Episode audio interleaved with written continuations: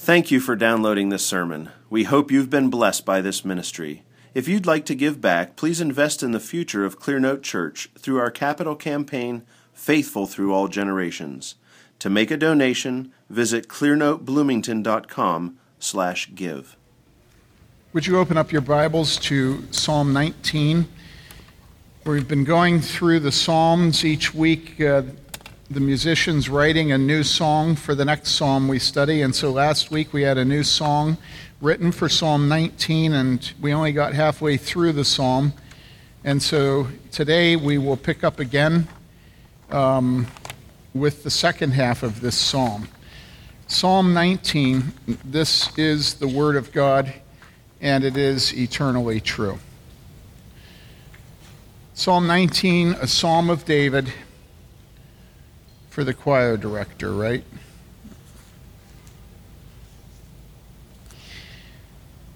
The heavens are telling of the glory of God, and their expanse is declaring the work of his hands. Day to day pours forth speech, and night to night reveals knowledge. There is no speech, nor are there words, their voice is not heard. Their line has gone out through all the earth, and their utterances to the end of the world.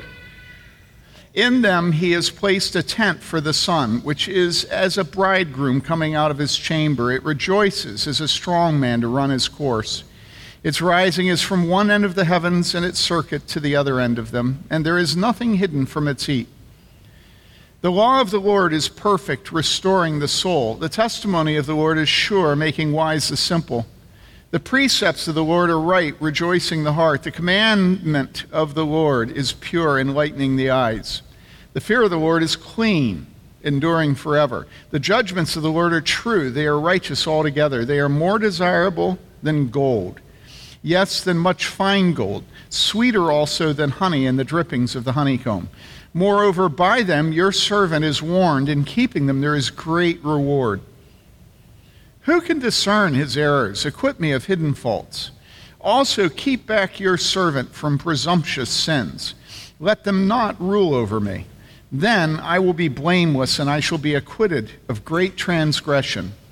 Let the words of my mouth and the meditation of my heart be acceptable in your sight, O Lord, my rock and my redeemer. This is the word of the Lord. Now, last week we looked at verses 1 to 6. That they begin, the heavens are telling the glory of God. And they end by speaking of the sun and saying there's nothing hidden from its heat. And this is what we call the book of nature. And there are two books that God's chosen to reveal himself through one is the book of nature, and one is the, the book of God. This is the book of God. This is the only book of God that has ever been written. Everything in this book is God's Word, it's filled with God's Word. The Bible testifies about itself that nobody ever wrote of their own inspiration or of their own thoughts or of their own will, but holy men of old wrote as they were moved by the Holy Spirit. And so the Bible says that the men who wrote this only wrote as they were moved by the Holy Spirit. They didn't come up out of themselves. They didn't have some inspiration of their own nature but God inspired them. And so the first half of the psalm is about the book of nature. The book of nature is what everyone who has ever lived has seen. The book of nature is clear to everyone. There's no place you could escape the heat of the sun. In the first part, it said that at night you see the stars, during the day you see the sun, the glory of the sun, the glory of the stars. And we talked about that last week. The book of nature leaves every man, I'm using the word man generically to include women, every man who has ever lived has been left without excuse by the book of nature. Because every man who has ever lived has known God through what he sees. Now, this is difficult because we don't want to believe this. We want to act as if the only way anybody can know about God is if you know, they grow up with a grandmother that's godly, or if they live in a country that has the Bible, or if they've had somebody preach to them, or if they've read a, a good book about God. But the book of God that every person who's ever lived has is nature. It's the book of God. It's what we call general revelation because everybody has it. And nobody can fail to see the glory of God through the book of nature. Now, I know that we want to start hemming and hawing there. And we want to say, well, that's only if you're a Christian, because if you're not a Christian, you can just believe that nature came to exist. And the answer to that is no, you can't believe that nature just came to exist. Nobody ever has believed that. Nobody can believe that because the book of nature is God saying that the heavens declare his glory and that there's no language, there's never been a period of time when men haven't known that. And it is so difficult for us to believe that, let alone say it to anybody today. Because everything about this world is conspiring to rob God of his glory. The minute you understand that we, in our own hearts, want to rob God of his glory and take it to ourselves, everything's going to get clear to you. But if you believe that, that people who study a lot are really not trying to get glory for themselves, but are trying to glorify God, and that's why they teach you that there was just some big bang that just sort of happened, and all over the universe there's other life that we haven't discovered yet. And if you can't see how all kinds of articles you read and all kinds of people you listen to are conspiring to rob God of his glory, and therefore they deny that they know God through the night sky. They say, I don't see God in the night sky. Just because you see God in the night sky doesn't mean I have to see God in the night sky. And you think to yourself, well, yeah, I guess I can believe that, that other people that look at the night sky don't see God, right? And right there, they got you. Because what you've done is you've relativized truth. In order to get along well with them, you've decided that you won't believe God, right? Because after all, they tell you that they look at the night sky and they don't see God.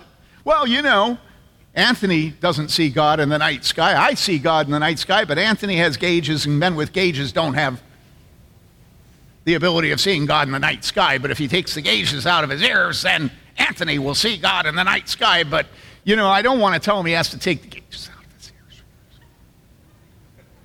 Yeah, well, you know, look at it tonight and and and you know, we have these meteor showers and what about in the meteor showers? Can't you see? Take the gauges out. Now listen, why why am I making fun of his gauge? Well, you know. I can't help myself. It's because I had a pure steer, and so he has gauges, and it's like we're blood brothers, right? The reason is that we want to say it's a function of race. We want to say it's a function of nationality. We want to say it's a function of skin color. We want to say it's a function of northern or southern hemisphere. We want to say it's a function of religion. We want to say it's a function of intelligence. We want to say it's a function of tattoos. We want to say that the ability to see the glory of God is something that God has given us, but He hasn't given to other people. Because that allows us to live in harmony with other people. Because I have my God, and He's revealed Himself to me, and you have your God. You know, people with gauges have a gauge God, and people with tattoos, a tat- and black people, and, and Buddhists, and, and pretty soon, you you can say I'm a dreamer, but I'm not the only one. You see, and everything gets much chilled out and we can go to IU and the scientists that tell us there was just a big bang. And they don't see God in the night sky, and we say, Well, I know you don't, but I'm a Christian and I actually believe in God. And right there, you've given up. Do you understand that? You're done for. because you've relativized the glory of God and turned it into a personal, transcendent, mystical experience. and what have you traded away when you've done that? You've traded away the authority of God. Do you understand that? Because then you can say to them, Well, I know that you don't see God in the night sky, but would you please not be offended if I tell you I do? And you've traded away the glory of God and the authority of God by saying that. And listen, I don't blame you. I don't blame you, but would you please look at yourself? The heavens declare the glory of God, and the firmament showeth his handiwork. Day after day, night after night. There's no language it can't be seen in, right? Would you please live by Scripture, Christian? Would you please stop conspiring and being complicitous in the lies of the world? Would you have the dignity of the God that you confess? Would you please be like Paul, who went into Rome, which was uber sophisticated, and as he went, he said, I am not ashamed of the gospel of Jesus Christ, for it is the power of God. And he didn't say, To me, it's the power of God. So listen, be very careful because everything about this world is going to conspire to put pressure on you to relativize the truth that God has made clear to everyone. There is no language, no time, no person who doesn't see the glory of God in the firmament and doesn't feel the warmth of his son and doesn't see that bridegroom coming out of his chambers with glory. So there is no such thing as an atheist. There are men who hate God so much that they declare they're atheists. There are men who are such materialists that they accuse God of evil and devote their lives to getting food for their family and their nation and hate God so much that they say the only way to get food for their whole nation is to deny the existence of God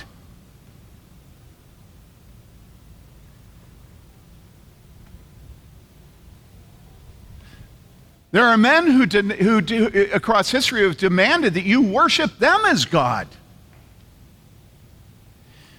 But there is no such thing as a human being who doesn't know God. Because, why? Well, because I say so. I mean, come on. No, it's not because I say so. It's because the heavens declare the glory of God, and the firmament shows his hand day after day, night after night. That's why. Now, that's the book of nature. But that book can't save you. That book can't save you. All that book can do is take away your excuses. Because you will stand before a holy God one day at the judgment seat, and you will give an answer for your faith or for your unbelief. And if you stand, as Christopher Hitchens, we have to think, did stand, and you answer to God, I don't believe in you, you know, it ain't going to go well with you. Because God is not bothered. God is God. And God consumes with his wrath the wicked. And if you say you don't believe in God, God will look at you and say, What? He'll say, I told you. The heavens declare the glory of God, and the firmament shows his handiwork. And Christopher Hitchens is going to say, Well, I didn't see you in the night sky, and I didn't recognize you in the sun. And God's going to say, I am not bothered. The heavens declare my glory, and the firmament shows my handiwork. Well, I didn't see your handiwork. And God's going to say, What? I am not bothered. Depart from me, you wicked. And God will say to Christopher Hitchens, to anybody that denies that they see God in his creation, God will say, My creation has testified to my character and my nature, day after day, night after night. Not just the heavens at night, but the sun at day, the warmth. If you're blind, you feel the warmth when you turn towards it. There is no language it doesn't speak. That is the book of nature. And you will be held accountable for whether or not you accept the glory of God, which all of creation screams at you. You know, we have such conceit, such pride, such arrogance that we think that if we study something really carefully and can explain some of the mechanisms, I mean, there's no scientist that thinks he understands all of the mechanisms he studies, right? That then we have a certain authority and power over it because we can explain it. But it's a joke, right? Since when has intellect given us power over anything? For instance, take the man that can explain his wife. you know, he can tell you that it begins in the kitchen. He can tell you that she doesn't want to solve your she doesn't want you solving her problems. You know, and you can go on and you can read a hundred books about marriage and about, you know, Venus and Mars and all this crud. And let me tell you, when you're done, you don't, under, you don't have the slightest ability to control the thing called woman.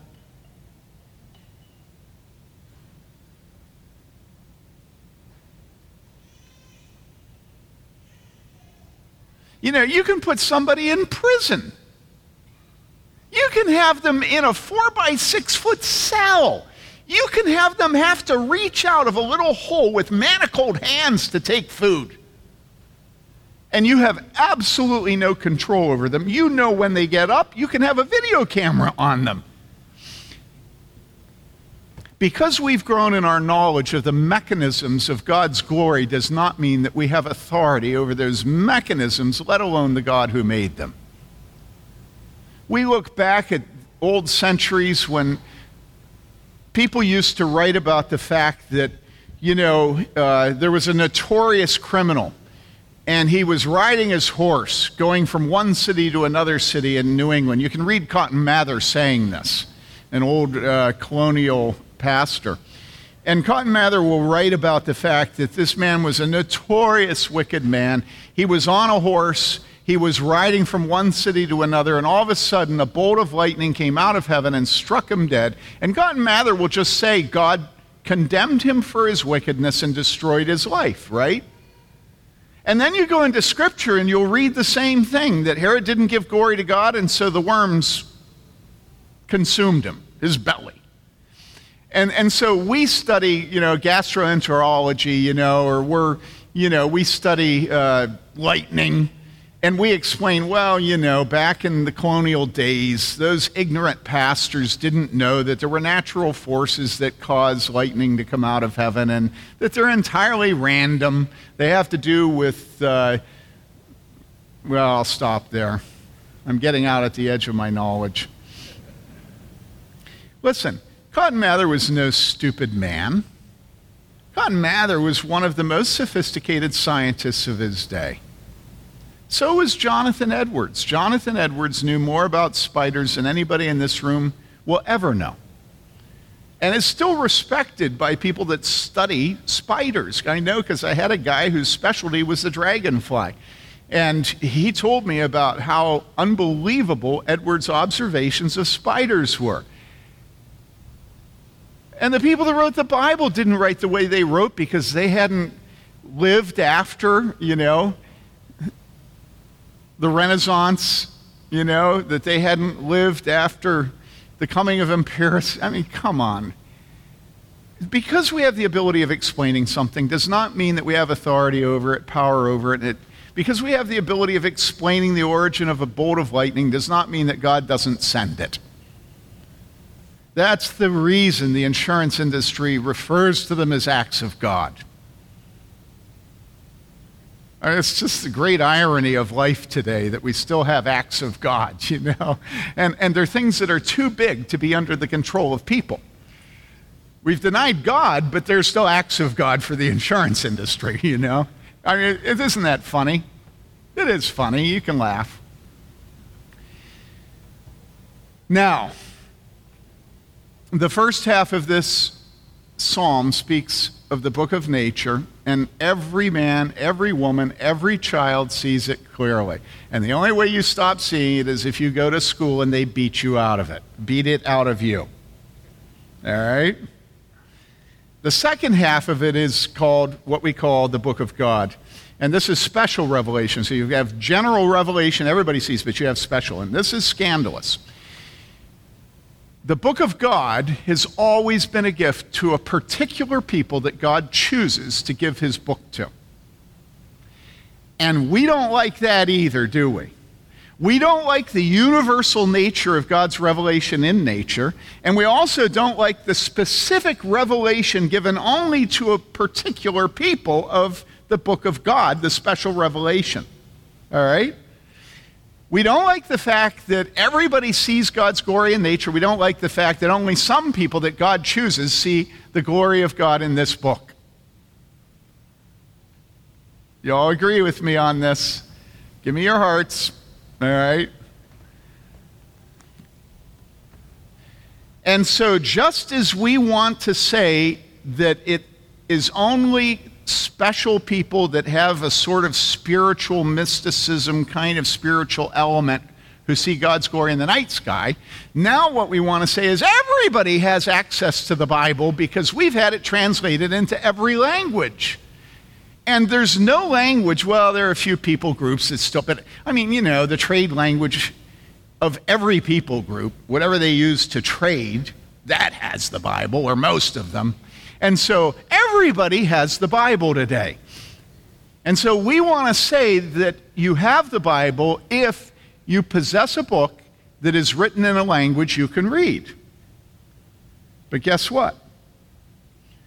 Because you can read the Bible in your language doesn't mean you have the Bible. Now, why is this? Well, remember what I said this book is called? This book is called Special Revelation. Special revelation only comes to those to whom God chooses to give it. It is true that the words printed on the page of this book are the special revelation. But listen, without the work of the Holy Spirit, you can't begin to understand it, let alone believe it. Notice I didn't say without a good education. Again, usually a good education will beat the Bible out of you. Education is only rarely today the servant of the glory of God, especially seminaries. Seminaries are the glory of man. Whatever man has written the book that's got the most sales, the most royalties, and brings the most students to the seminary, right? I mean, it's just like the academy. You know, if you've published a lot, you've done good research, you bring lots of students to your department, your department does better. God has set up his special revelation in such a way that the only way that you can read it, understand it, and believe it is if his Holy Spirit works in you and opens your eyes and heart to it. The Bible is exclusive. The Bible is exclusive.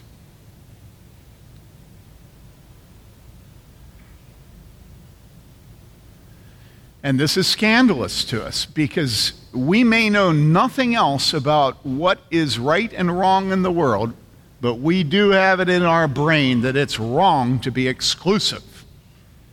We all know that being inclusive is the very definition of good, of right, of true, of fair. And I tell you that the Bible's exclusive, and immediately everything in you is like, no, no, no, no, no, no, no, no. That's wrong. That's bad, bad, bad, bad. Cages, gauges, you know, we, we've got to we've got to learn to think the thoughts that make for a good melting pot. You know, we've got to get along. We've got to go along to get along. We can't have this exclusive thing. Right? And so, what we do is we make the Bible into a book that uh, it's kind of like a uh, it's kind of like a, uh, a Rorschach test, you know. It's something that You know, every spiritual person looks in and sees what they want to see, and that for them is the Bible. And so every text of Scripture can be deconstructed. And it's deconstructed by us thinking that because we don't have the biases that other generations had, we actually see clearly what the Bible says. And, and we make it into a bunch of jello that bends and, you know, kind of tastes sweet to us. And when we do that, we don't have the Bible. We don't have God's special revelation. Not at all. Because you never have the Bible until you live looking at it the way David looks at it. Not until, put up verse 7, please. Not until you see that it's perfect, verse 7, restoring the soul, do you begin to have God's special revelation. Not until you see that it's sure, it's certain, it's dependable, and that it makes wise the simple. Not until you see that it's right and that it gives joy to your heart. Not until you see that it's pure, finally removing the scales from your eyes, enlightening your eyes. Not until you see that it's clean and that it endures forever. Not until you see that it's true and completely righteous. Not until you have that confession about every word of the Bible, not the concepts the words contain. We're not talking about sort of, you know, the doctrine of Scripture that's sort of carried in the Bible the way uh, Noah and his animals were carried in the ark. You know, no. Every single word of Scripture is what is being spoken of when it says the law, the testimony, the precepts, the commandments, the fear of the Lord, the judgments of the Lord. And so you don't have God's special revelation until you love it, until you trust it, until you're devoted to it the way King David was. And you don't show that you trust it and love it the way King David did by being sinless, because you're not sinless. It's a posture of your heart, it's inward. If you try to make your exterior clean so that people will think that you trust the Bible and love it and depend upon it, you'll just be filled with the, the grossest, the grossest, disgusting dirt. But if you, on the outside, are dirty, your inside will start getting clean. Now, what do I mean by your outside being dirty? I don't mean going downtown and getting drunk every night. What I mean is that you confess that inside of you dwells no good thing. You never make pretenses to other people. You're humble. When you're humble, you admit your sin, you confess your sin, you live meekly with other people, and that means you're dirty on the outside. You have hair out of place. You know what I mean by that? Hair stands for, you know, your, your clothes aren't perfectly put together. You know what I mean? You know, you're not a beautiful person. You're a humble person who is, uh, who confesses their sin, who doesn't appear larger than life. You just live. And people see your failures, see your humility, and then they know that you trust and, and love the Word of God. Why? Well, because you've let the Word of God diagnose you. You haven't told the doctor what to tell you about your body. You haven't hidden it. You haven't refused to get into the gown. You're just, yes, I'll do it. Yep, I'll do it. Okay, yep, that's true. Yep, that's true. That's true. And it's even worse than that. If you meet with an elder or an older woman of the church to talk about your sin, and they say one thing to you, you know what you'll do then? You'll say, Well, you think that's bad. Let me tell you about this.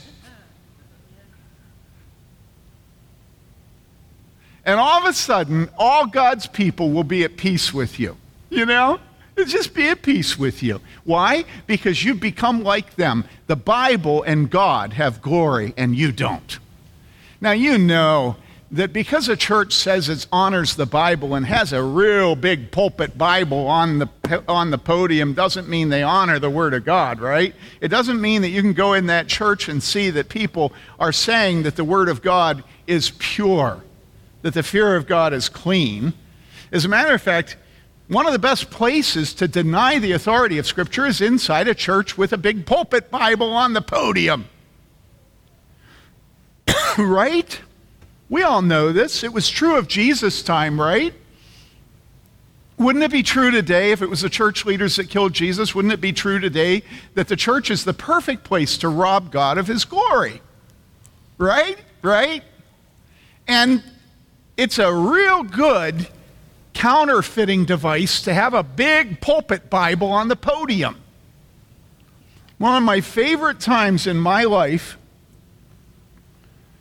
was when I, there was this really rich pastor. He had Chippendales in his office.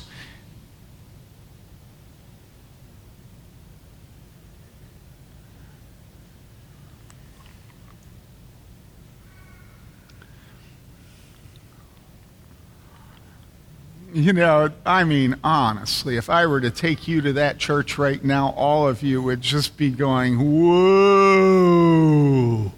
The wealth of that church was mind boggling. It had beauty in its structure. I could have preached in that church, and my preaching would have been respected simply by virtue of the building the height of the ceiling and not all these noisy ventilators. And they didn't use chemical drums for sound conditioning. This was Gothic. This was naves and, and oh. And one of my jobs at that church would have been to schedule the gymnasium and also the racquetball courts underground below the gymnasium. And all the and I would have been over the 400 boys school in the building next door.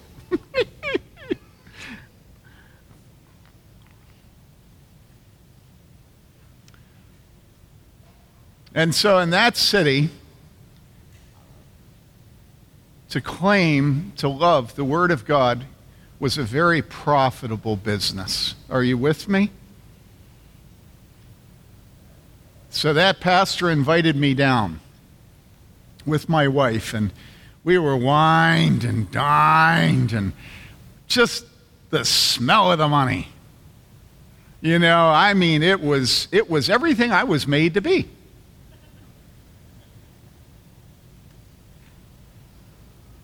Right? If I went to that church, I wouldn't have immediately been, but in a short time, I would have been the master of the universe at some other filthy rich church. Because if you make it good as an associate pastor, high up on the rungs, under a senior at a church like that, well, every church in the country that's rich knows that you'll scratch their ears well. And so I went down there, one of the things I did is I knew the pastor. And I knew that he knew the Bible. And so I began to, I, I sent away and asked him to send me a bunch of his tapes. This was back in the day of cassette tapes. And I started listening to his sermons, and I started seeing this gap between what I knew he knew of the Bible and what I was hearing in his sermons, you know? And what I noticed was that what he would write publicly for other pastors was right on but that what he preached was sort of right off. You know, it, did, it wasn't painful, there was no pain. So then, being stupid, Mary Lee and I went down to meet with the committee and to meet with the pastor and to get the tour, and, you know, it was stupid. It was sinful. We should never have gone. And what I, all of this leads up to this. So you can imagine the wealthiest section of the city, they own blocks of land in the wealthiest section of city. And I, yes, it was in the south. Gothic art, I mean, it was mind boggling. I was made for this. The more I was there, the taller I stood. But then I went into the sanctuary and I went behind the pulpit.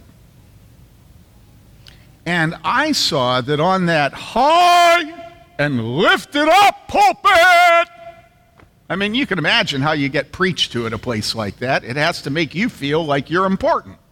And so, they, you know, you know, they speak like this.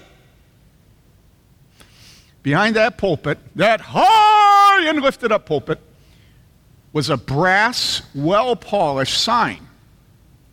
It was about this high and that wide. It was, it was as high and wide and shiny as a man that would stand behind that pulpit required it to be. And the words on that sign facing the pastor as he went into the pulpit were these words As a dying man to dying men. Come on. Nobody in that church is dying. They're living and living well. No senior minister at that church is dying. He's not preaching as a dying man. What do you say to dying men when you're dying? You always say, repent. Because you're about to stand before the Holy God. There's no more time for screwing around with the deck chairs on the Titanic.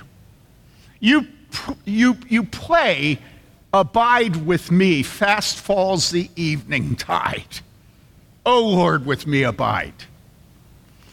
I saw that sign. I've never forgotten it. It was like that sign was a voice of God saying, Have nothing to do with these clothes stained with sin. And you say, Are you saying that rich people are filthy? And I say, well, no, there, there, are, there are some rich people who, because of the power of God, enter the kingdom of God. But listen, any man who wants to be a shepherd of the sheep and chooses to go to a large, wealthy church is a fool. Either that or he has unbelievable faith, right? And it's amazing how every single pastor of rich churches will tell you what unbelievable faith he has. But I'm guessing his wife would be a better judge of it. Right? Listen, there are many ways for churches to have a Bible that's huge in the pulpit and everything there to the glory of God. Soli Deo Gloria, you know, that's their signature on their email. Oh, the everything is right in place and it's completely clean. And all the disciples say, Jesus, just look at this Presbyterian church. and Jesus says, What? What did Jesus say? We never get it. Jesus said, Tear this place down three days, I'll build it up. And we always say, yeah, but that's about the resurrection. He was referring to his own body dying, and then there was a res- resurrection. Listen, the disciples had just said to him, Look at this magnificent temple. Jesus said, Tear this thing down three days, I'll build it.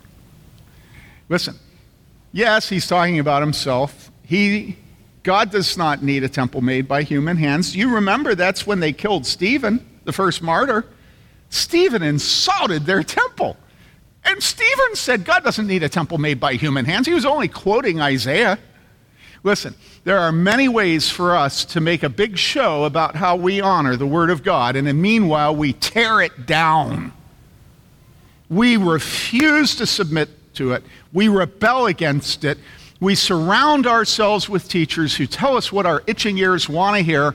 We're proud, we're in bondage to our lusts and we make a big show out of putting a big pulpit Bible and, and we give lots of money to the Capitol and we have a big splendid church and all of the, excuse me, excuse me, all of the accoutrements. And there's not a humble bone in our body. And we defy the authority of the Word of God and we choose preachers who will conspire with us to defy the authority of the Word of God. Do you understand me? And you cannot love the Word of God as David loved the Word of God and choose teachers who will scratch your itching ears. Because if your minister, your preacher, your spiritual leader does not constantly drive you back to the authority of the Word of God and tell you to repent, he is not a lover of the Word of God. Do you understand this? Make no mistake about this. No mistake. Make no mistake about this. In America today, our country is filled with religion. It's filled with large pulpit Bibles on podiums. It's filled with people that tell you that they understand the grace of God. And you look at their lives, and there is no love for the authority of the Word of God. There's love for, you know, one that's you know, printed nicely. There's memorization of Scripture. You know, there's lots of books on it. And then you look and you say, well, okay, you know, I'm, I'm a Protestant. I believe in the Reformation. And Martin Luther and John Calvin and Knox, all those other dudes, those guys feared God. And they stood in an evil day. And I want to stand like they stood in an evil day, right? That's what we want. We want to think that we honor the Reformation, right? That we're Protestants. And so we think, well, then my church experience, my campus parachurch experience should somehow match that. Somehow. And so we begin to learn about them, and what we learn, and you, you don't have to read much of John Calvin to learn this, is that every time you open up a paragraph of, written by Calvin or Luther or any of the reformers, without fail, they attack the Roman Catholic Church. I mean, he can be talking about the price of tea in China and he'll make a point against the Roman Catholic Church. Really, really, truly. I don't know how many times in Calvin's comments on this second half of this psalm he brings in the Roman Catholic Church. Now, why did Calvin do that? Was it because he was anti Catholic? No. It was because he loved the Word of God and he saw how systematically the Roman Catholic Church was destroying the authority of Scripture. And so he attacked the Roman Catholic Church because he loved God, he loved the Word, he submitted to the Word, he wanted to protect souls. And so you read him. It's just again and again and again. What does he principally attack? Well, those of you that were here for Sunday school will have a clue from what Ben taught us. They attack the sacraments. They never stop attacking the sacraments. Well, why? Well, you can imagine that when you have a physical thing that you do in worship, it's very easy for us to put our trust in bread, in wine, you know? It's like I do it, and if I go up there and do it, and if the elders tell me I can come up there and do it, well, that means I'm safe. And you know, you've got baptism. Well, if I get the water put on me and you know, then I'm a Christian and my sins are forgiven because I can see the water. I got wet. I remember getting wet. I remember the pastor saying the Trinitarian formula over me. So I'm safe. And then I come to the Lord's table, and if I go to the baptism, I go to the Lord's table.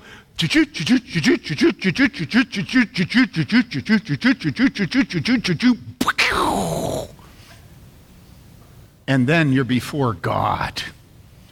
And God simply says, Well, were you baptized? Yep, yep, baptized. And did you partake of the elements? Did you do the Eucharist? Yep. Depart from me, I never knew you. What do you mean? It says baptism now saves us? And so in the Middle Ages, the church multiplied the sacraments. Scripture only gives us two, but they had seven. Why? Well, because every single one of the sacraments was a way of binding the people to the authority of the church in a tangible way. So you've got confirmation, you've got holy orders, you've got baptism, you've got the Lord's Supper, you've got last rites. I mean, you want to make sure you get in your digs right at the end of life. And then they extended their authority after death, after death, to purgatory. And that's not in Scripture, but it's so helpful. Because then what happens is you have souls that are loved by the living that are dead and in purgatory. And so you sell indulgences, and indulgences are the way the church sells the treasury of merit that it claims for itself by works of supererogation. And you say, you know, I don't know anything about all that. I don't know if I can trust you about that. And listen, trust me. I almost converted to Roman Catholicism. The church claims that some people do such good things that they don't need how much good they come up with, and that accrues to the church, and the church can sell it. Those works are the treasury of merit. And then the church sells works from the treasury of merit to people who have demerits, all right, who don't have that much goodness. And so they send Tetzel out. Now, why did Tetzel have to go out? He had to go out because Michelangelo w- was painting that magnificent Sistine Chapel. And they were refurbishing St. Peter's Basilica. And they needed a lot of money to have the beauty that they felt was worthy of them. And so they sent Tetzel out, and Tetzel's saying, and everybody admits this is true. The saying was the minute the coin falls into the box, a soul springs free. Now, is everybody with me? This is not rocket science, it's easy to understand the church multiplied physical things that they claim saved you if you devoted yourself to those physical things. Many of them were fungible, okay? Some of you are studying business, economics. And they took those things and said, if you do these things, then not only you, but if you give us money, the souls of your loved ones who are in purgatory will be sprung out. And so Martin Luther and John Calvin attacked at the whole thing they, they threw over the money tables. They took whips to the people selling indulgences. They nailed the 95 Theses to the door of the Wittenberg Cathedral. And every time they opened the Bible, they began to teach against the Roman Catholic Church. Now, that's easy to understand, right? So today, all of us are Protestants, right? Most of us. And even the Roman Catholics say it wasn't right to sell indulgences. They agree, all right? So, in other words, that battle has been won. Has that battle been won? Well, sort of. So today, we, we have Tetzel going around selling indulgences because everybody lives in the fear of God and they know that their loved ones are in purgatory and they know they need to escape the wrath of God. Is this correct? Is this correct? Do you live in the fear of God? Do you want to purchase the salvation of your loved ones from purgatory after death? Do you tremble for your souls of your loved ones standing before a holy God?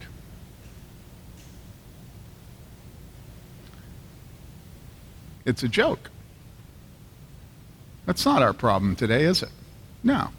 We're not desiring the salvation of our loved ones. We're not thinking that they're standing before God and He's holy and He judges sin. We're not concerned about this. So here's an idea let's stop fighting the battles of yesterday and let's fight the battles of today. Now, watch, watch what I say now. Every time you open up anything written by Luther and Calvin and Knox and all of them, you will find them attacking the Roman Catholic Church because that was the enemy of their day. Are you with me? What is the enemy of our day? Our preachers, our parachurch workers, our pastors, our Titus 2 women, the older women, should constantly be warning us against the battle that is alive today. Right? That's how we know they stand in the footsteps of Calvin and Luther. And may I add, in the footsteps of Jesus. Jesus was constantly attacking the moralism and the Pharisaical nature of the church. And let's go back to Amos and let's go back to Hosea. Let's go back to Moses. Let's go back to Jeremiah, the weeping prophet. The people that teach us and preach to us today should demonstrate the fear of God we see in all of our heroes through church history, right? And they should be particularly sharp at the point where our souls are in danger today, right? That's where they should have honed their knives. And so I'm coming over here. And so today, what would Martin Luther and John Calvin speak and warn us about? Where do we hate the authority of the Word of God? Where do we attack the Word of God? Constantly. Where do we force our rich churches, ministers, to scratch our ears because they itch, right? Of course it's sexuality. I mean, I say this over and over again. Here's an idea. Let's have a preacher that talks about sexuality as much as everybody else does. I mean, you know, the world is an orgy of sexuality. It's, it's the only thing on the brains of all the talking heads. We have a museum to polymorphous perversion on the campus of IU. I went into the surplus store and there's a big wooden cabinet with glass walls. And on the front of it, it's the Kinsey Institute, you know, and they're getting rid of one of the things that held their perversions and put them on display for us when we went in there. And then we open up the news page of Google, and what's it filled with?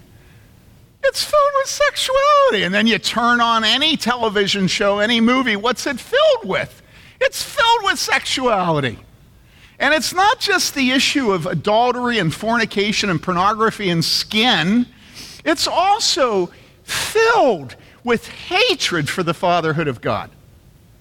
And you say, No, no, no, I've not read anything of hatred against the fatherhood of God. And I say to you, Oh, come on. Are you so blind? Every single time that any web article you read, any professor you listen to attacks authority, even the authority of President Obama, it is an attack upon the authority of God because the Bible says there is no authority on earth but what God has ordained. And so we look at sexuality and we see that God made Adam first, then Eve, and that therefore women are not to exercise authority over men or to teach them. And we say, well, yeah, but that's just for the church, right? We've all heard this. That's just for the church. Okay, it's just for the church. and of course, the country's filled with churches that have women teaching and exercising authority over men. So tell me, precisely where do we today honor the authority of the Word of God? Where does it mean something that Adam was created first and then Eve? Just deep in your heart? At night when you're asleep? I mean, where does it matter? And so, what we do is we say to ourselves, you know something? My parents are divorced. My father abused his nephew. My mother had an abortion. I was raped. I'm going to be a doctor and I'm a woman. I'm going to be a stay at home daddy and I'm a man. I'm going to read pornography because I'm a woman. I'm going to look at pornography because I'm a man. I am going to be a libertarian because I don't trust authority. I am going to find a man that I can rule over because I have not had men I could trust. And I'm not going to submit to any man when I've had the grandfather and the father I've had. And listen, dear soul, I am describing your heart. I am not describing the heart of any other person here but yours. All of us think we're the great exception to the authority of the Word of God.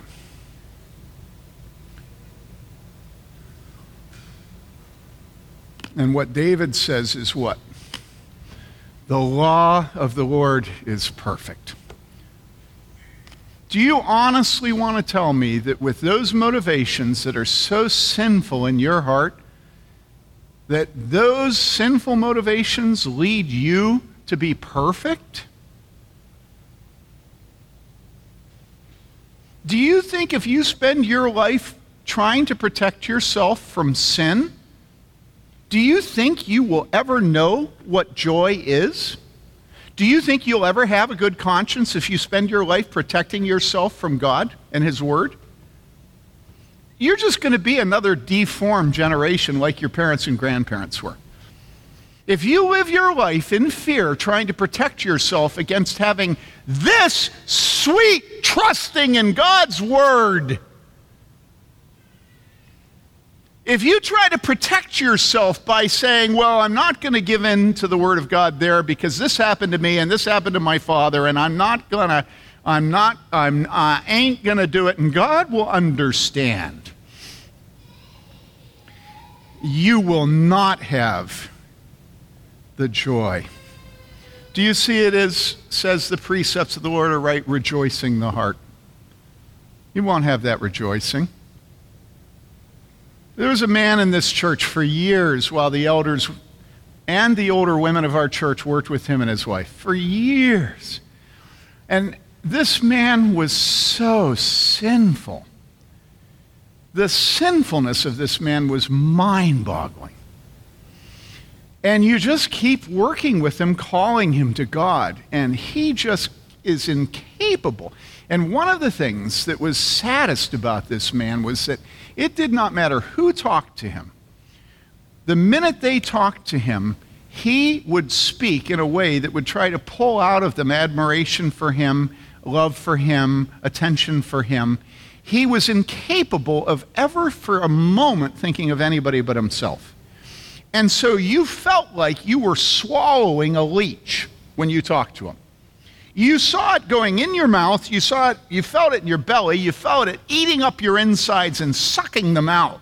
And I can remember saying to him right in this doorway, you know, dear brother, would you please stop talking and listen to people so that one time in your life you will have somebody give to you a gift? Do you understand what I'm saying? He could not receive a gift of love from anyone. You know why? Because every single thing that came to him came to him because he sucked it out of you. Did that man have joy? Did he have a heart that was rejoicing? No. Why? Because there was no fear of God in him. There was no love for God's word. He did not live under the authority of Scripture, starting sexually. Starting sexually. The things he did were things that would chill you if I told you. And yet, those who say the precepts of the Lord are right their hearts rejoice. When you allow God to diagnose you according to His Word, there is a peace that comes to you that passes understanding. And it's not peace because the Bible tells you you're a good person. The fascinating thing is that what the Bible starts telling you right at the very beginning is that there's no hope for you. That's, that's the beginning of salvation, is when you despair of any hope of yourself. You devote yourself to the commandments of God, and it says that it'll rejoice your heart. So I'm going to devote myself to the commandments. I'm going to listen to preaching. I'm going to read my Bible. I'm going to come under its authority. And the first thing that hits you is you absolutely are destroyed by the holiness of God that is recorded in Scripture. And you see that when you think you're being honest, there's just so many ways you're lying through your honesty, you never conceive of it. And when you finally feel like you got your hand on bitterness, then you see more bitterness you never recognized before. And when you finally think you're at a point that you're poor enough you can say you're not greedy, then you realize how desperate you are to find nice clothes at the resale shop. Right? And so, as you devote yourself to the Bible, and it tells you that this will cause your heart to rejoice, you devote yourself to the Bible, and what happens is you despair. That's what happens. Because the more you study the law, the more under conviction of sin you become. And this is the first work of the law it destroys you. Yesterday, I watched my honesty because I used to take pride in my honesty, right? Yesterday, I was I've been following this swimmer thing down in Brazil or up in the U.S., you know, and uh, I, am not going to talk about it, but it's not the way anybody thinks it is. You've got to keep reading about it because it's fascinating. But anyhow, yesterday, this swimmer dude, right, comes on national news and he says, you know, I'm sorry, right? He made an apology. All of you saw this yesterday. He made an apology, right? Did you see this? Okay, he made an apology, right? And I thought it was hilarious, his choice of words about his apology. Because what did he say? What he said was, do any of you know that weren't in the first service? Do any of you know what he said? Who said that? Yeah, yeah. He said, I over exaggerated. Now, think about that. Did you know exaggeration is a lie? But he's saying that he over exaggerated. In other words, he's already accepted the fact that exaggeration is truth. And in order to confess to a lie, he has to say he over exaggerated. And that's about the relationship you and I have with truth today. We don't ever come under conviction until we over exaggerate. I mean, it just is such a perfect description of who we are today. And that's just lying. That's not greed, it's not envy, it's not murder. It's not taking the name of God's name in vain. It's not any of those other things. It's just truthfulness. And what happens is we love the Word of God is the first thing is our hearts don't rejoice, our hearts despair. And then what happens? We're driven to Jesus. We realize there is no hope for us cleaning ourselves, but Jesus has to wash us. And so we give ourselves to Jesus. And we say to him, I don't even know how sinful I am, but I already know I'm sinful enough, there's no hope for me. Would you wash me with your blood? And that's the gospel. And so that's the point at which we begin to discover that it does rejoice the heart. Because part of God's law is the gospel. The gospel is in this book. The gospel is pointed to by the lambs that were slain Nobody thought that lamb would save you. They were pointing to the Lamb of God on the cross. And then we have the Gospels recording Jesus on the cross. And then we have all of the New Testament pointing back to Jesus high and lifted up on the cross. He is our righteousness. And the only way we want that righteousness is when we come under the law, the law of God. And so when we take Him for our righteousness, if any man is in Christ, he's a new creation. Old things are passed away, all things become new. And then we give ourselves to the law again because we want to be conformed to the image of Jesus Christ. And so the law leads us to Jesus, the law drives us back to Jesus, and the law is what makes our soul rejoice. Do you see this? Now, it's clean. The fear of the Lord is a synecdoche that stands for the whole law of God, the commandment, the precepts. Now flip over. They are more desirable. the more we give ourselves to the Word of God and submit to its authority, the more we love it. And we love it more than money. Do you love God's Word more than money? Do you love it when it diagnoses you properly? Do you love that more than money? And then, yes, then much money. And in fact, large denominations of bills. And then it's sweeter than honey. And back at that time, honey would have been about the sweetest thing that you could, that you could get. And the drippings of the honeycomb. This is how much we love the Bible. And then it says, moreover, by them, speaking of the, the, the, laws of precepts, the commandments, the revelations, by them your servant is warned. In keeping them, there is great reward. God doesn't have to, but He says to us that He will reward us for keeping His word. And then it says, Who can discern His errors? Isn't this a sweet ending to the psalm?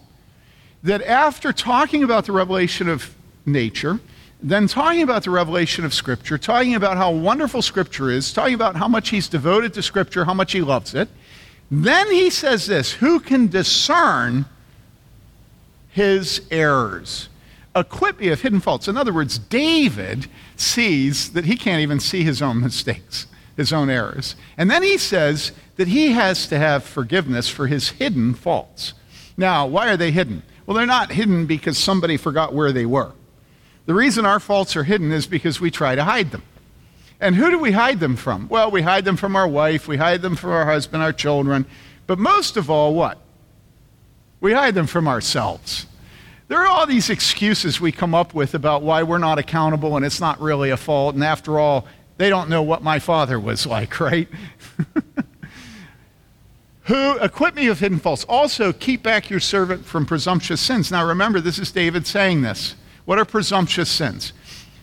Presumptuous sins are bodacious sins. Presumptuous sins are sins that are shameless, sins that we are literally shaking our fists in the face of God and we say, a woman at, a woman at my former church decided to divorce her husband. She said to the pastor, and he told me this, she said to the pastor, a very proud, wealthy woman, she said to the pastor, I'm going to divorce my husband, and God will just have to forgive me. Presumptuous sins. But isn't it sweet that King David says, what? King David says, Keep back your servant from presumptuous sins. I think that's sweet because that shows that David is a man like me, right? A man like you. I mean, you're not a man, but you're a woman, but you know what I'm talking about, right? And then he says, Let them not rule over me. Presumptuous sins ruling over us. You know, I spent a good bit of time yesterday dealing with young men that smoke dope in our church. And it's like, okay, listen, dope is a presumptuous sin. And in the middle of me dealing with these, this is a, a, few men, in the middle of dealing with these men, I heard that one of these men says, There's nothing wrong with it. Now, of course, here in Indiana, it still is illegal, right? But you know what else is wrong with dope? What's wrong with dope is that only dopes do dope. If you smoke dope, you're, you become stupid. And I know. You wouldn't believe how stupid I was. It took me years to get unstupid. It doesn't honor God, it's a presumptuous sin. And King David says, Let them not rule over me. And I had a young man tell me this week that God spoke to him and told him he must stop. And that's about what it takes to stop smoking dope and drinking alcohol and taking sleeping pills, right? Well, all right. Sleeping pills are prescribed by a doctor, so you don't have, have to have any moral categories in your life for sleeping. There's an ollie ollie in free on sleeping pills. Listen, David had to make this prayer. You have to make this prayer. Ask God to keep your presumptuous sins from ruling over you. Okay? Let them not ruin. Then I will be blameless and I shall be acquitted of great transgression. Isn't that sweet? You know, it's like, okay, the hope isn't me, the hope's God. And then go ahead. Go ahead. Let the words of my mouth and the meditation of my heart be acceptable in your sight, O Lord, my strength and my redeemer. The goal of all of this is that God will approve of us. That's it. Not our mother, not our preacher. That God will approve of us. The summa bonum, the best good we can get is that God approves of us. And that He doesn't just approve of whether or not, you know, Lawrence told me a couple weeks ago that he liked it that I put on my nice blazer. And so, Lawrence, I've been dr- dressing for you the last couple of weeks. Yeah. I don't have my blue jeans on anymore. And do you see my shoes? They're polished. And I bought new khakis. You wouldn't believe how much I listened to you.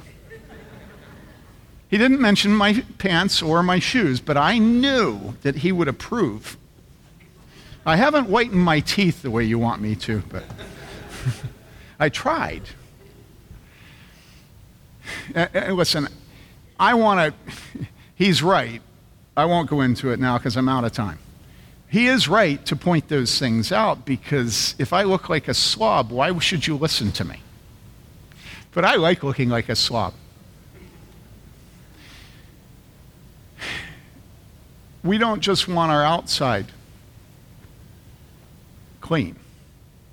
Let the words of my mouth, you can make your outside look as clean as you want the minute you speak. Everybody knows what you are. You with me? But then it says, the meditations of my heart. Let the words of my mouth and the meditations of my heart be acceptable to my wife. No. Be acceptable to my father? Nope. Be acceptable to my preacher? Nope. Not my grandmother. Acceptable in thy sight, O Lord, our strength and our Redeemer. All right, one last ex- exhortation from me. One last plea from me. Would you please think about God? Would you please think about God? Don't think about whoever brought you kicking and screaming here today. Don't think about me. Don't think about your mother. Don't think about your spouse. Do you want the approval of God? Do you want the holiness of God?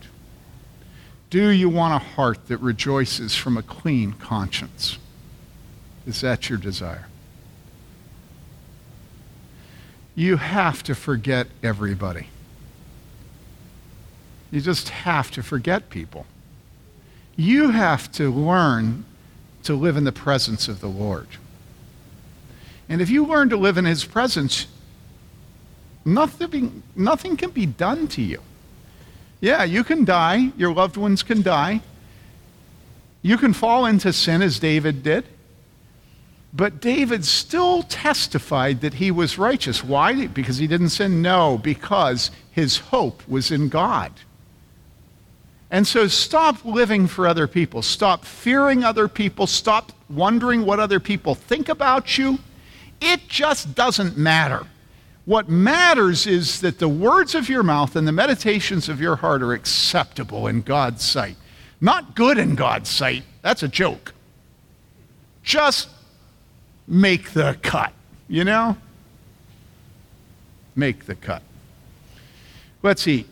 We have the Lord's Supper this morning, and we'll eat at the table together, proclaiming the Lord's death as our hope, and then we'll go home. And we'll love each other because Jesus first loved us. I'm going to read from 1 Corinthians 11. The words of institution, we read these every time we serve the Lord's Supper.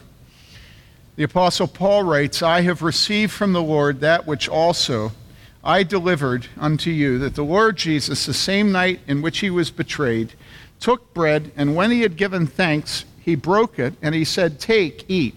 This is my body, which is given for you. Do this in remembrance of me. And after the same manner also, our Savior took the cup when he had supped, saying, This cup is the new covenant in my blood. All of you drink of it. For as often as you eat this bread and drink this cup, you do show the Lord's death until he comes again.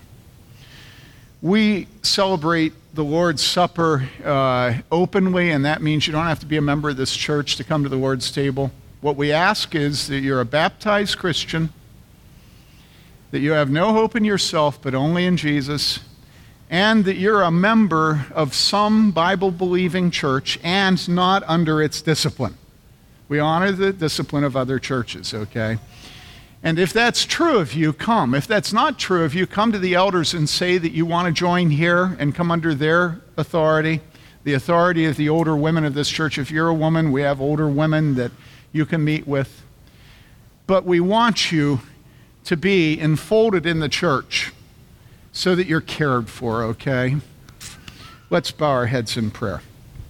Father, thank you for this meal that proclaims the death of your Son, that he was obedient unto death, even the death on the cross.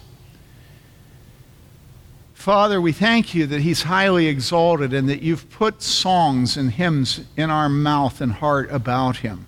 Jesus, thy blood and righteousness, my beauty are thy glorious dress. Father, we pray that you will give us faith to come to this table today. That despite the devious hearts and the lying lips and the self uh, deception that we practice, hiding our sins from ourselves and others, we pray that you will give us faith to come today and to eat with your people, to be humble, to be submissive to your word, and that we will go from this place strengthened to stand for Jesus at Ivy Tech, at IU where we work, at home. Lord, change us and make us your sheep, the sheep of your pasture. Now feed us, give us to drink, we pray. In Jesus' name, amen.